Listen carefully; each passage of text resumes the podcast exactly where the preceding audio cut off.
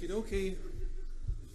Okay, it's time to start. I hope you've got the, the, the uh, handout sheets. It's got some blanks, so you will need to um, have a pen if you hope to um, keep up with that. Um, we'd like to start by reading Matthew chapter 5. Matthew chapter 5, which is the beginning of the Sermon on the Mount, which continues through chapter 6 and chapter 7. But for our purposes tonight, we're just going to read the first 20 verses in chapter 5, Matthew chapter 5. Beginning verse 1, continuing to verse 20. And seeing the multitudes, he went up into a mountain. And when he was set, his disciples came unto him, and he opened his mouth and taught them, saying, Blessed are the poor in spirit, for theirs is the kingdom of heaven. Blessed are they that mourn, for they shall be comforted. Blessed are the meek, for they shall inherit the earth. Blessed are they which do hunger and thirst after righteousness, for they shall be filled. Blessed are the merciful, for they shall obtain mercy. Blessed are the pure in heart, for they shall see God. Blessed are the peacemakers, for they shall be called the children of God. Blessed are they which are persecuted for righteousness' sake, for theirs is the kingdom of heaven. Blessed are ye, when men shall revile you and persecute you and sh- shall say all manner of evil against you falsely for my name, for my sake. Rejoice and be exceeding glad, for great is your reward in heaven. For so persecuted they the prophets which were before you. Ye are the salt of the earth.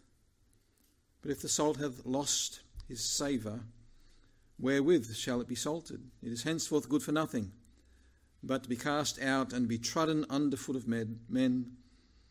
Ye are the light of the world. The city that is set on a hill cannot be hid. Neither do men light a candle and put it under a bushel, but on a candlestick, and it giveth light unto all that are in the house. Let your light so shine before men, that they may see your good works and glorify your Father which is in heaven. Think not that I am come to destroy the law or the prophets. I am not come to destroy, but to fulfill. For verily I say unto you, till heaven and earth pass, one jot or one tittle shall no, in no wise pass from the law till all be fulfilled.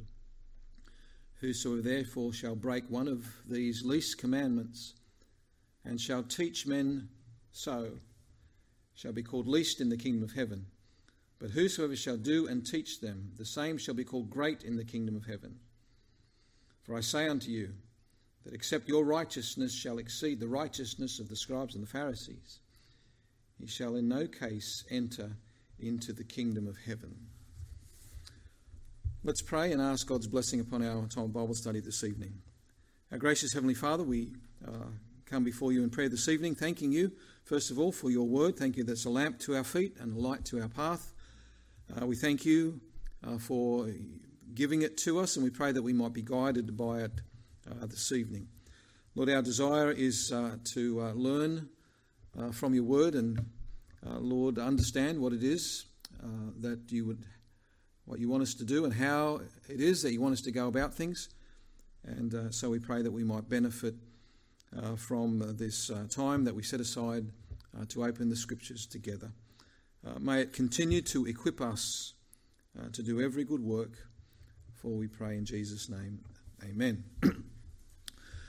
Now, last week we learned that in our evangelistic endeavours we are going to come across different, different people, different kinds of people. Many of them will be uh, of such a disposition to be hardened against the gospel, cold to the gospel, indifferent towards it, um, not concerned about their own soul.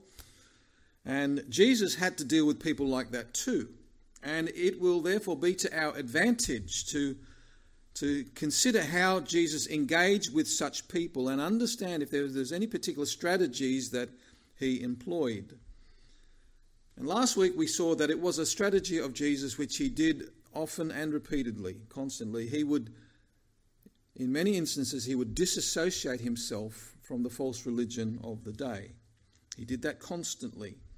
It was a particular strategy that he had.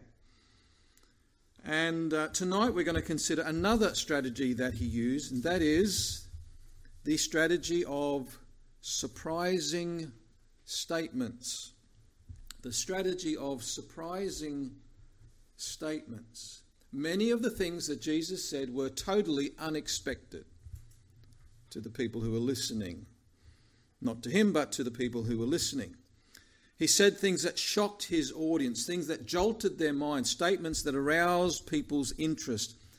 He said to Nicodemus the most bizarre thing um, Except a man be born again, he cannot see the kingdom of God. Nicodemus was stunned by that, never heard anything like that before. What does it mean? He wanted to know more. The next word out of his mouth was, How? How can these things be? To the Samaritan woman, Jesus said, Give me to drink. Totally unexpected. No Jewish man would say such a thing to a Samaritan woman. The woman was intrigued. Why would he ask me to do that? She wanted to know more. The next word out of her mouth was, How? How is it that you, being a Jew, ask drink of me, a woman of Samaria. The, the Samaritans and Jews don't have anything to do with each other. Next paragraph in your notes. In reaching out to people to share God's truth, Jesus frequently made surprising statements, whether in conversation with individuals or preaching a sermon. Let's take, for example, here tonight, Jesus' Sermon on the Mount, probably, possibly his most famous sermon. In it, Jesus said many things that his audience, that left his audience stunned. So much so, so much so that at the end of it, everyone was amazed. And it wasn't just a one off, he didn't just do this in one sermon. It was, that, it was typical of the way that he spoke with people. People who previously had zero interest in the scriptures. For example, the publicans and sinners. They were intrigued by the surprising things that Jesus said. They wanted to know more. And the reason why people were surprised is because, next paragraph, Jesus often said things that were totally opposite to what they expected. We see that in the Sermon on the Mount. From the very beginning of the sermon, Jesus made a point which was a complete shock to everyone who heard it, and he made the point consistently through the sermon. He taught that only his disciples were God's children. He taught that only his personal followers were members of God's kingdom. And that was a shocking statement for his listeners to hear. The sermon begins this way Matthew chapter 5, verse 1. Well, this is the setting. Verse 1 He's seeing the multitude, and seeing the multitude, he went up into a mountain, and when he was set, his disciples came unto him. And he opened his mouth and taught them, saying, Now the question is, who is Jesus speaking to? Who is he addressing? Who is the them? He taught them, saying, Who's the them? The them is the disciples. Now there's no doubt about it that the multitudes around him heard everything that Jesus was saying, and that was certainly very intentional. But his teaching was directed to his disciples. Now, why do we say that? We don't say that for grammatical reasons. There's nothing in the Greek text which, which would lead us to that conclusion. We say that for con- contextual reasons. Next paragraph in your note. Note two important contextual considerations here. Number one, the Sermon on the Mount does not present the way of salvation to those outside of God's family. It presents the way of righteous living for those who are already in God's family, those who are already Jesus' disciples. That's the context, and that's why we understand that Jesus is directing his words to them specifically. And there's a second con- contextual consideration here. There are future implications of the Sermon on the Mount. For it's all about God's kingdom, which includes the millennial kingdom, that is the time when, in fulfillment of many Old Testament prophecies to Israel, Christ returns to rule and reign upon the earth as king for a thousand years. The sermon does have future implications. However, the sermon also has present implications, for God's kingdom is also a present spiritual reality. So that's necessary to bear that in mind. But with these two things in mind, what we see here is that there's this large group of people, a multitude, gather around Jesus, listening as Jesus talks specifically to his disciples about life in God's kingdom. And even that kind of arrangement in itself was a great surprise to the people. Next paragraph. The Jewish people were convinced that they were God's chosen people simply by virtue of their birth. They were the children of Abraham, with whom God had made a covenant. God promised Abraham and that his descendants would be his special people forever. And yet, Jesus gathered this small band of followers around him, and in view of the full multitude, in full view of the multitude, he began to address those disciples as though, as though they alone were God's children. Now, Jesus doesn't commence his sermon by telling his disciples that the, the multitude, they're the outsiders, and only you guys are members of the kingdom. He doesn't start the sermon by saying that. But what we see here in the arrangement here certainly implies that. He's speaking specifically to his disciples. And furthermore, as the sermon progresses, that point becomes abundantly clear.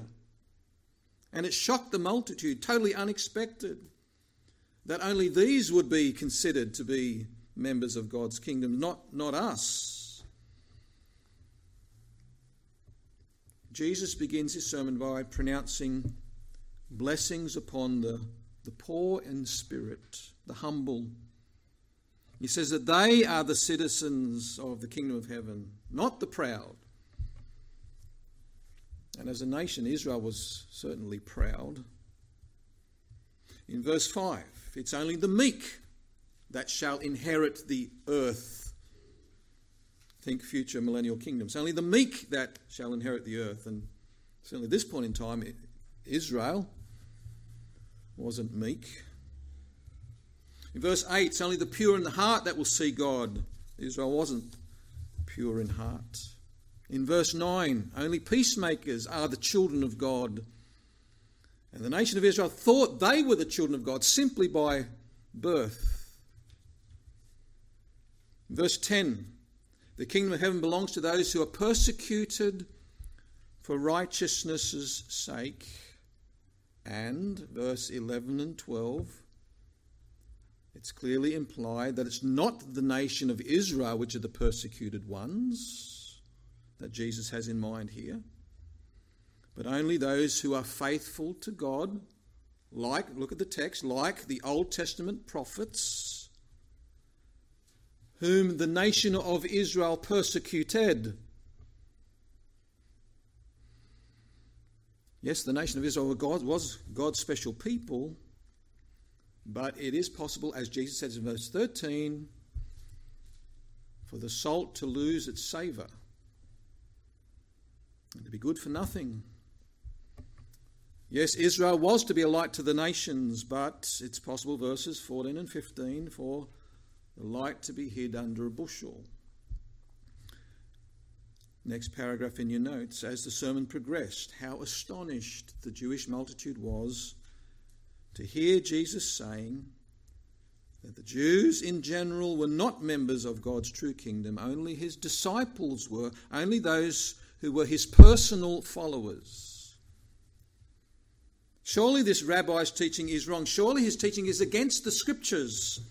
Anticipating this objection, Jesus goes on in verse 17 and onwards to say that he hasn't come to destroy the law but to fulfill it.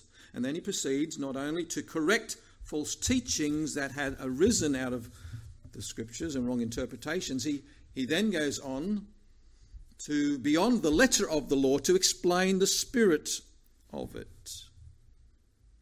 He said, You've heard it said of old time, Thou shalt do this, and thou shalt not do that. But I say unto you, and he would then proceed to either correct the false teaching or to correct the legalistic interpretation.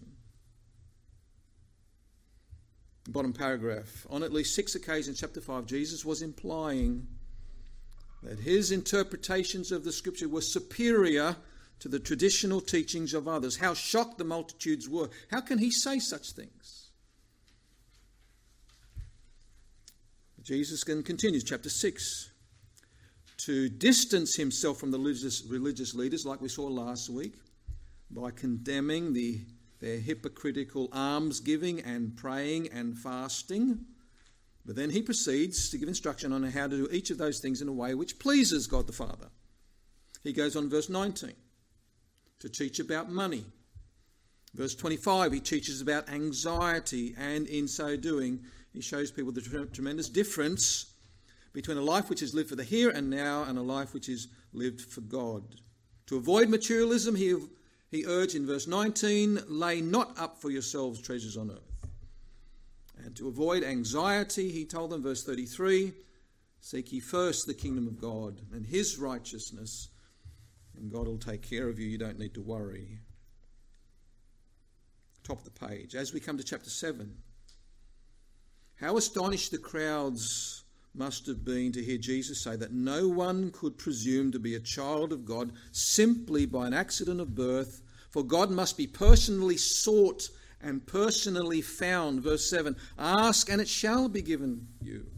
Seek and ye shall find. Knock and it shall be opened unto you. The idea of personal faith and this seeking, finding concept was a total shock to the nation of Israel who simply presumed that they were God's special people just because they were born Jews.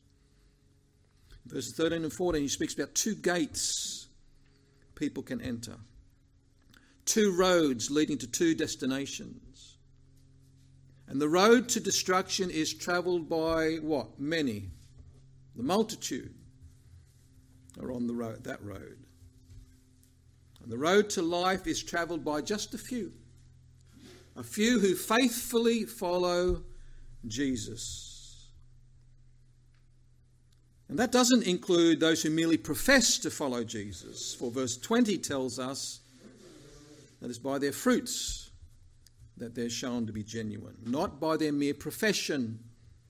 Verse 21 Not everyone that saith unto me, Lord, Lord, shall enter into the kingdom of heaven, but he that doeth the will of my Father which is in heaven. Many shall say, unto, say to me in that day, Lord, Lord, have we not prophesied in thy name, and in thy name have cast out devils, and in thy name done many wonderful works? Then will I profess unto them, I never knew you. Depart from me, ye that work iniquity. Jesus' Jewish listeners must have been shaken to their core. Their, their life, their long standing opinions were challenged. Their notions of salvations was confounded.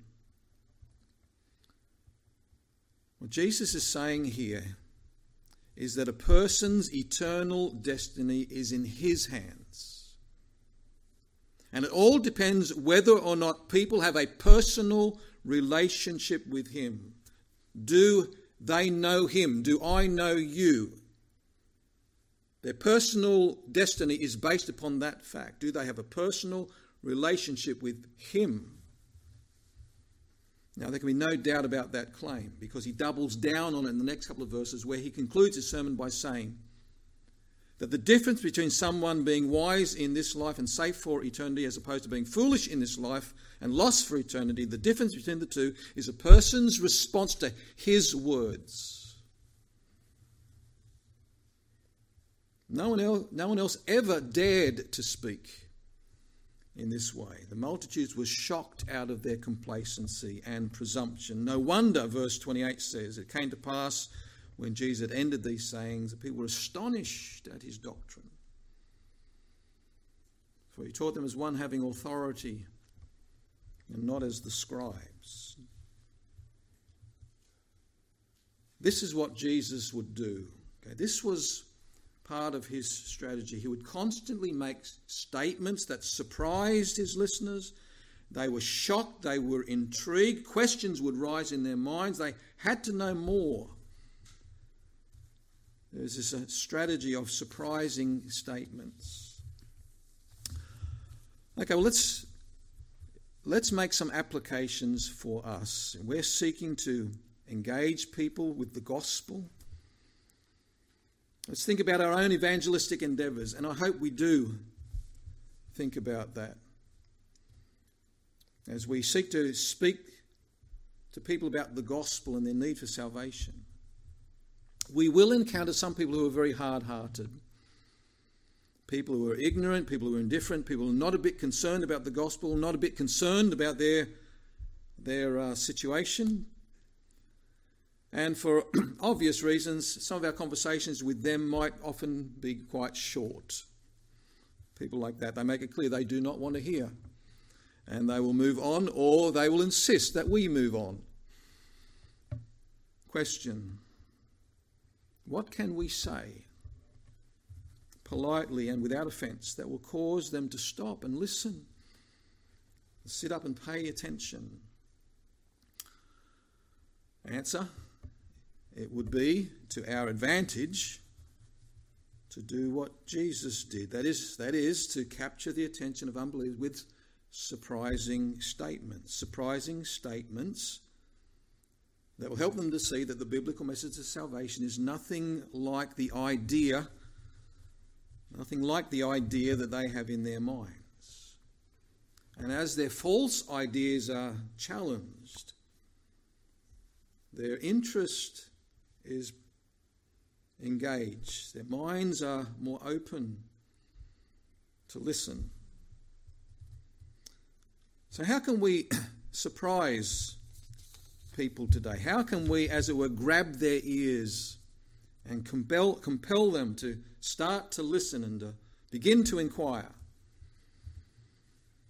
Now, you might be, you might have a, you know, having having uh, had some experience in, in speaking with people about the gospel, you, you may have a you know, a bit of a, a set plan in your own minds, certain statements that you use to um, continue the conversation, certain statements or questions that you've uh, used with good effect. Peter Masters, in his book entitled Biblical Strategies for Witness, he suggests a number of statements that we might share that will help us profitably engage in conversations with unbelievers who are hardened against the message. And so uh, I've uh, gone through that chapter and gleaned six suggested surprising statements out of that book, and I'll present the points to you and develop them. Here's one that he suggests. First one surprising statement Christianity was never meant to make the world a better place. Christianity was never meant to make the world a better place. Peter Masters says, the next paragraph is from him. He says, it's generally, it generally comes as a great surprise and shock to the ignorant and indifferent person to discover that Christianity was never meant to make the world a better place. The unbeliever, when he thinks of religion at all, is bound to view it through very earthly eyes, as did the Jews of old. He assumes that it is offering something which will benefit people in a way that they want to be helped. To be, to be of any value, religion must be able to make their lives happier and more prosperous.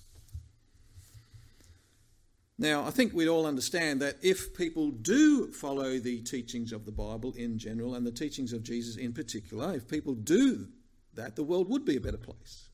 There's no doubt about that. If people did not steal, the world would be a better place. If people didn't lie, the world would be a better place. If people followed the sexual ethics taught in the Word of God, if homes and governments operated according to God's blueprint, the world would be a better place. Christian ethics certainly make the world a better place. But, bottom paragraph, Christianity is not just about living better with one another. Jesus didn't come to make people moral. Jesus came to deal with the underlying issue of sin and our estrangement from God. Yes, the Christian life is better on earth, but a Christian life is not restricted to earth. We are saved to enjoy fellowship with God in heaven for eternity. And unless a person comes to faith in Christ as their Saviour from sin, they will never make it to heaven and will remain in bondage to sin's power today and will ultimately be ruined under the judgment of God in hell for all eternity. Christianity is intended to reconcile us to God, who alone can deliver us from the penalty of sin and the power of sin and the presence of sin. Top page three. It comes as a surprise to people to be told that the Christian gospel has no plans to improve earthly society and make rebellious people happier. God has no intention of blessing and improving a world in a state of hostility to Him, its Creator. Now, if we have opportunity to share this surprising statement with an unsaved person, that is, that is Christianity was never intended to make the world a better place, it's quite possible that hearing that they'll begin to think, and they might even ask the question well, well, what then is the purpose of Christianity? What is Jesus all about if he didn't come to make the world a better place? And at that point, we can share the truth about man's spiritual plight and God's spiritual mission. Save us from our sin. Christ Jesus came into the world to save sinners. To save sinners like us from the penalty of sin, the power of sin, the presence of sin. And this is something that the person that we're talking to, to certainly needs. So there's one suggested statement, or a variation on that. This one. Number two, Jesus did not envisage the world getting better and better. There's a lot of talk about the future. And people are gen- genuinely worried they're worried about the economic situation, high inflation, high interest rates, rising costs of living, unaffordable housing. They worry about crime, they worry about wars and military conflicts, they worry about global warming, climate change, the future of the planet, fear on every side. And most people expect, there in your notes, most people expect that religion should offer hope for the future. Therefore, it's totally surprising for a person to hear from us that Jesus didn't envisage a, the world getting better and better. Next paragraph in your notes is from Peter Masters. He says, It always comes as a surprise to worldly people to discover that, as one preacher used to say in the early part of the century, Christ was the greatest pessimist ever about the fortunes and future of this world. It surprises people greatly to learn that Lord, our Lord had only a message of doom about the progress of mankind. The indifferent person usually imagines that Christianity is smilingly optimistic about the future of the world and society. When we tell such people that Christ predicted wars and rumours of wars up until the very last day, a puzzled frown appears and they often begin to listen. And so that might, uh, as a suggested question, might be uh, good for you to put in your arsenal. Here's another statement that surprises many people. Number three the Bible does not teach that man is basically good. And this statement is a surprise to many. A couple of reasons. Number one, because popular theory in modern psychology, modern psychology says that humans are all basically good. I read one particular article that listed nine reasons why. Here they are. Number one human beings are hardwired for friendship. Number two, we also are naturally empathetic. Some people, sometimes. Number three, kindness makes us feel happy. Number four, our first instinct is to act selfless. Number five, a human's ability to fall in love is biological. Number six, holding hands with someone alleviates fear. It depends whose hand it is. It might, it might make us very afraid. Number seven, our bodies physically change when we hug someone. Well, it could, depending on who it is, could be a change for the worse. Number eight, human beings are programmed to recover from bad events. And number nine, the clincher, if all that doesn't convince you that there's a lot of good in human nature, number nine, dogs are hardwired to love us. We must be doing something right as a species to receive that kind of unconditional love, which is quite incredible to read that because they're just saying that dogs love us unconditionally.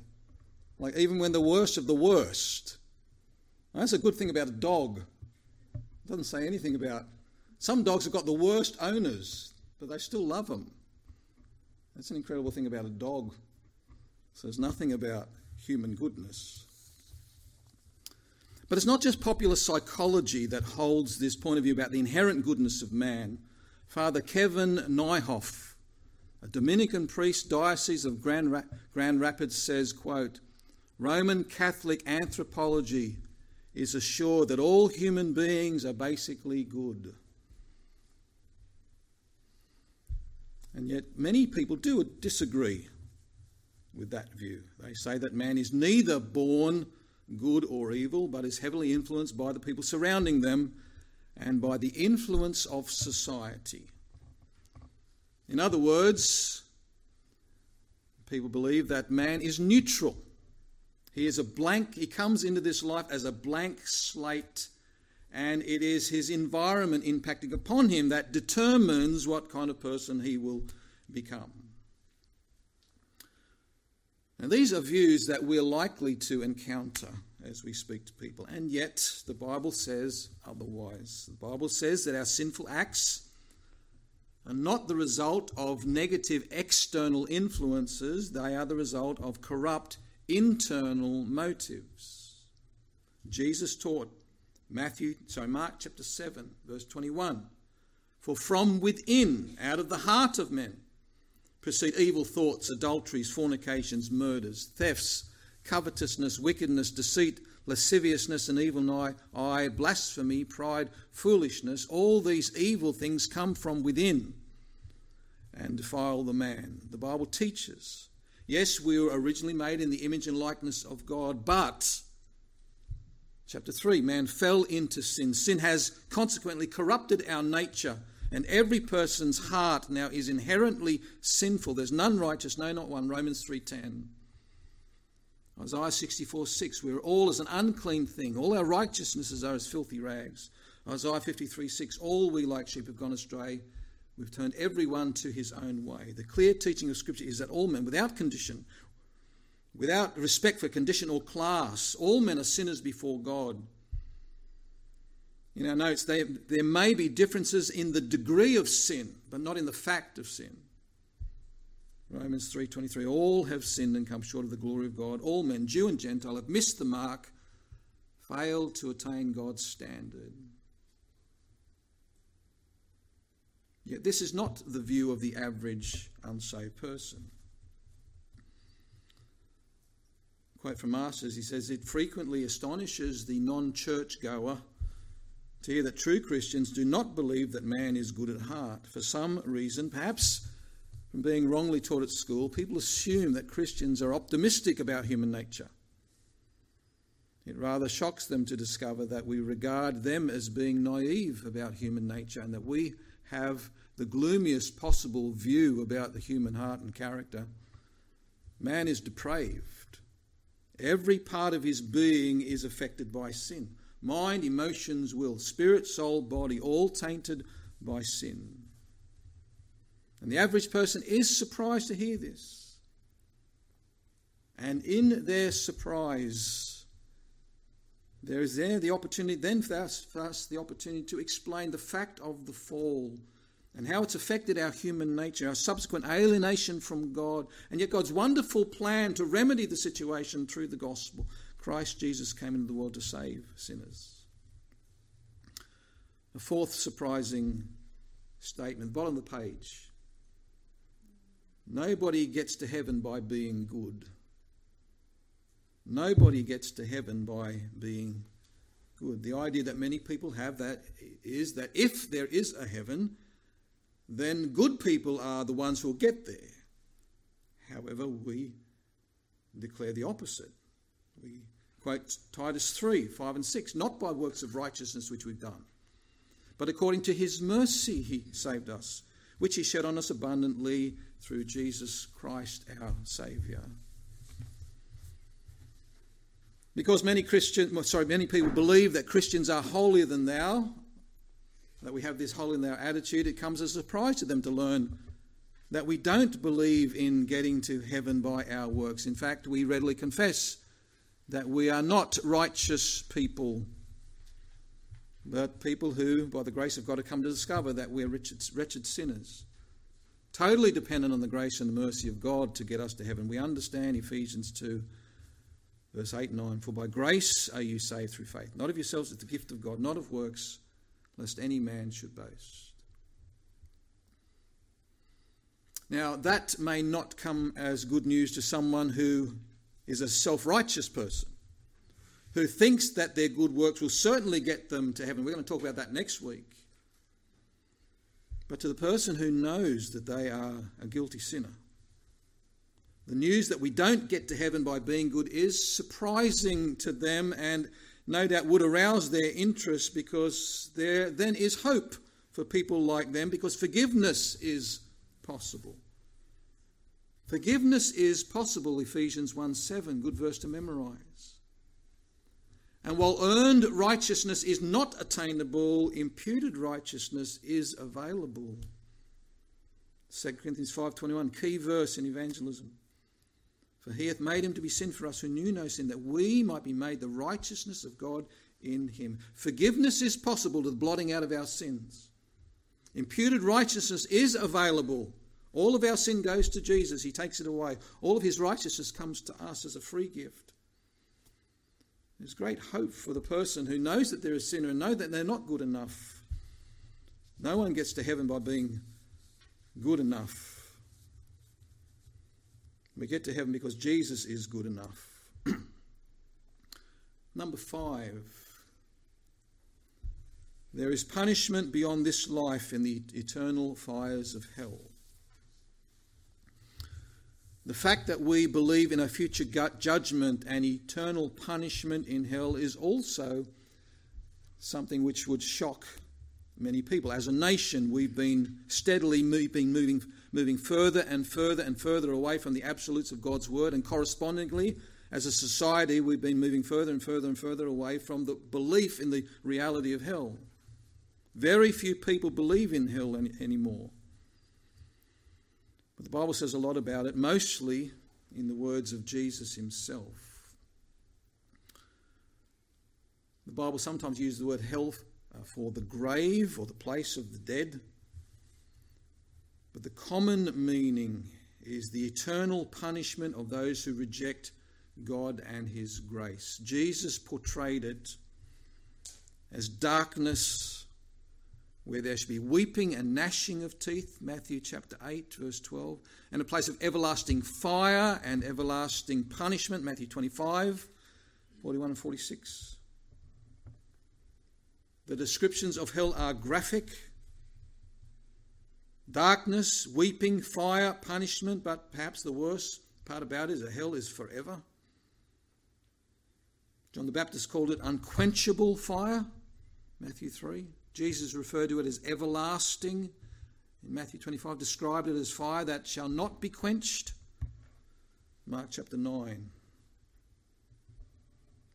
In addition to all the implied physical agony in the account of the rich man and Lazarus, Luke chapter 16, Jesus taught us that hell's occupants experience unrelenting guilt and regret.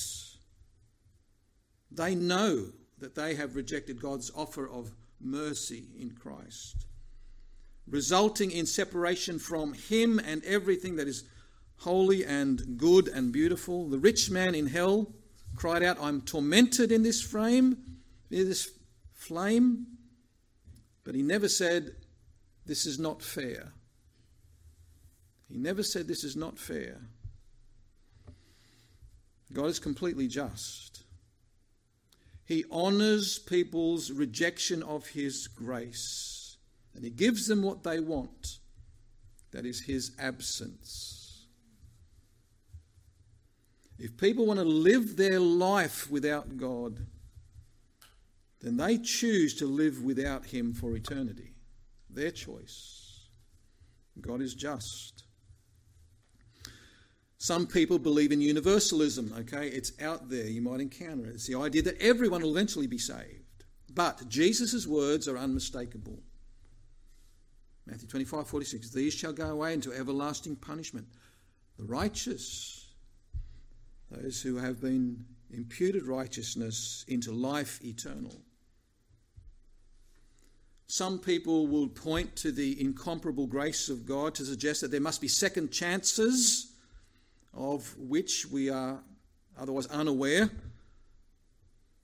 But no second chance after death is implied in Scripture. On the contrary, Hebrews 9:27 says, "It's appointed unto men once to die. After this, the judgment." Some people believe in universalism. Other people propose annihilationism that is, the belief that the wicked are annihilated immediately at death, ex- exterminated, or they, uh, they have uh, some temporary punishment and then are annihilated, then they seek to ex- cease to exist. You may encounter that, but the Bible's many references to hell argue against that view. But isn't God supposed to be a God of love? Okay? Get ready for it, you'll hear that.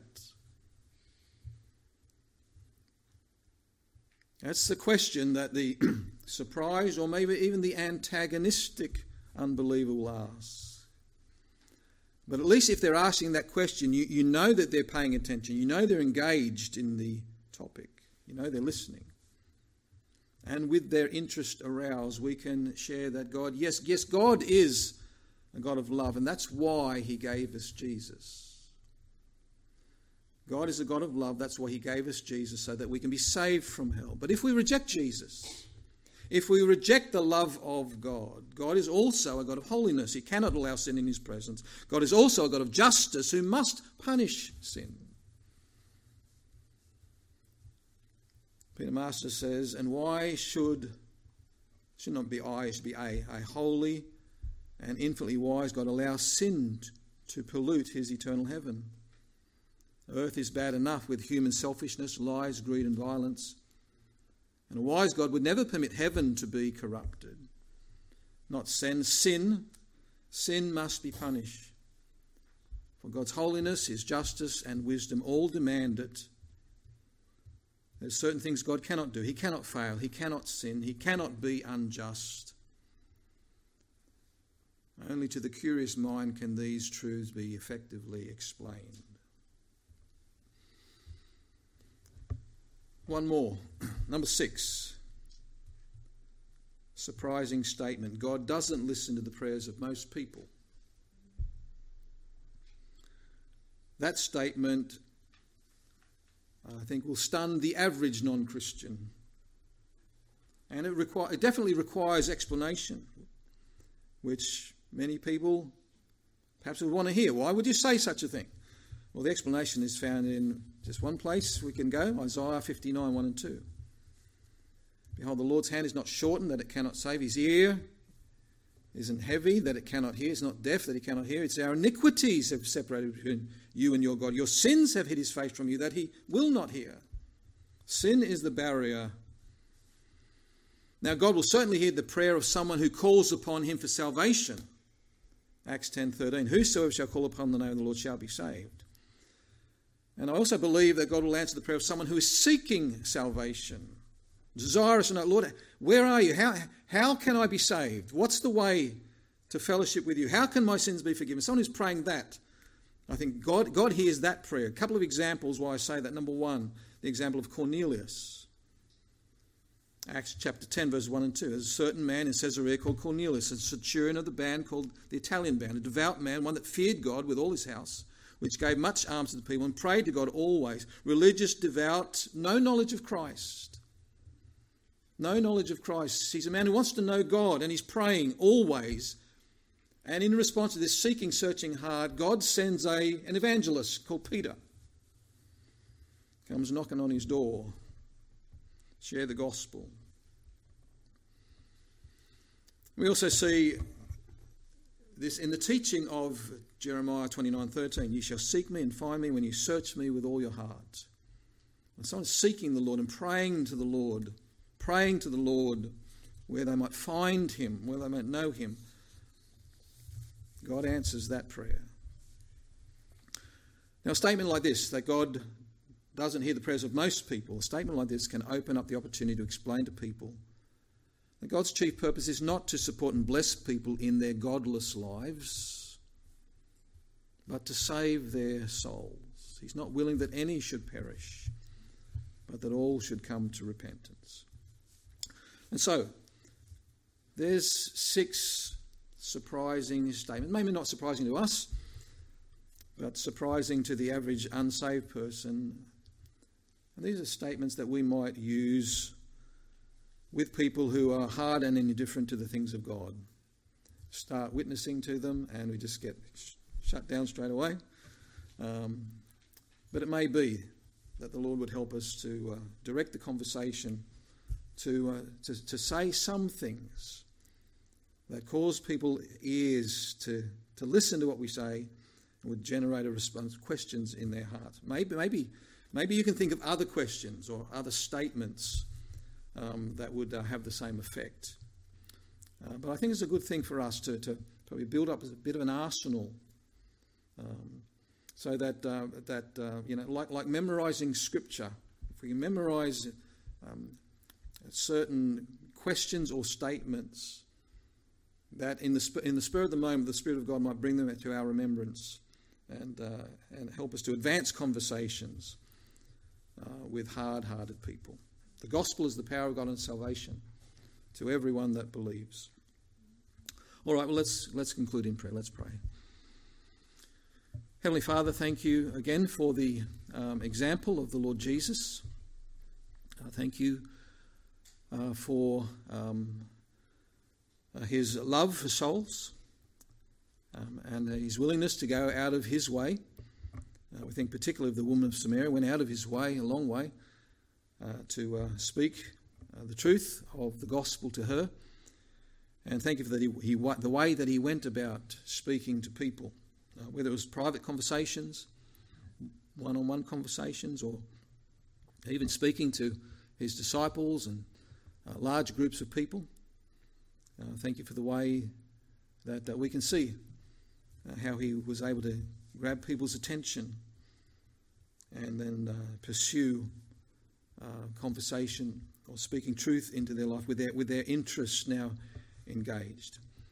And uh, Lord, I pray that you might help us um, as we develop our gifts and as we get better uh, we seek to improve in ways whereby we might uh, uh, faithfully fulfill the responsibilities that you've given to us. Uh, Lord, we, we, we, know that you're uh, not limited to our um, what is often just feeble efforts. Um, often we come away from conversations or wishing we had said something else or thinking we've said the wrong thing or wondering if uh, we said anything significant at all. And we thank you that you're not limited uh, to uh, us. You're able to, to take even our meager words, our weak words, and uh, to use them and bless them uh, in the lives of others. There's, there's no, um, there's no um, reducing um, what uh, the great things that God can do simply by virtue of our weakness and frailty. And yet, it's also true, um, Lord, that uh, you bless our endeavours as we develop certain skills and uh, gain experience in all of these things. And so, uh, Lord, help us to be good stewards, uh, not just to be content, uh, to be and continue where we're at, uh, but to seek to grow and to develop and uh, to improve the, the ways we engage with others. Lord, I pray that we'd all be on the same page in this regard, all being desiring to learn and grow And uh, we pray, Lord, that you might uh, give us encouragement and give us uh, fruit for our labours. Uh, we ask it in Jesus' name and for Jesus' sake. Amen.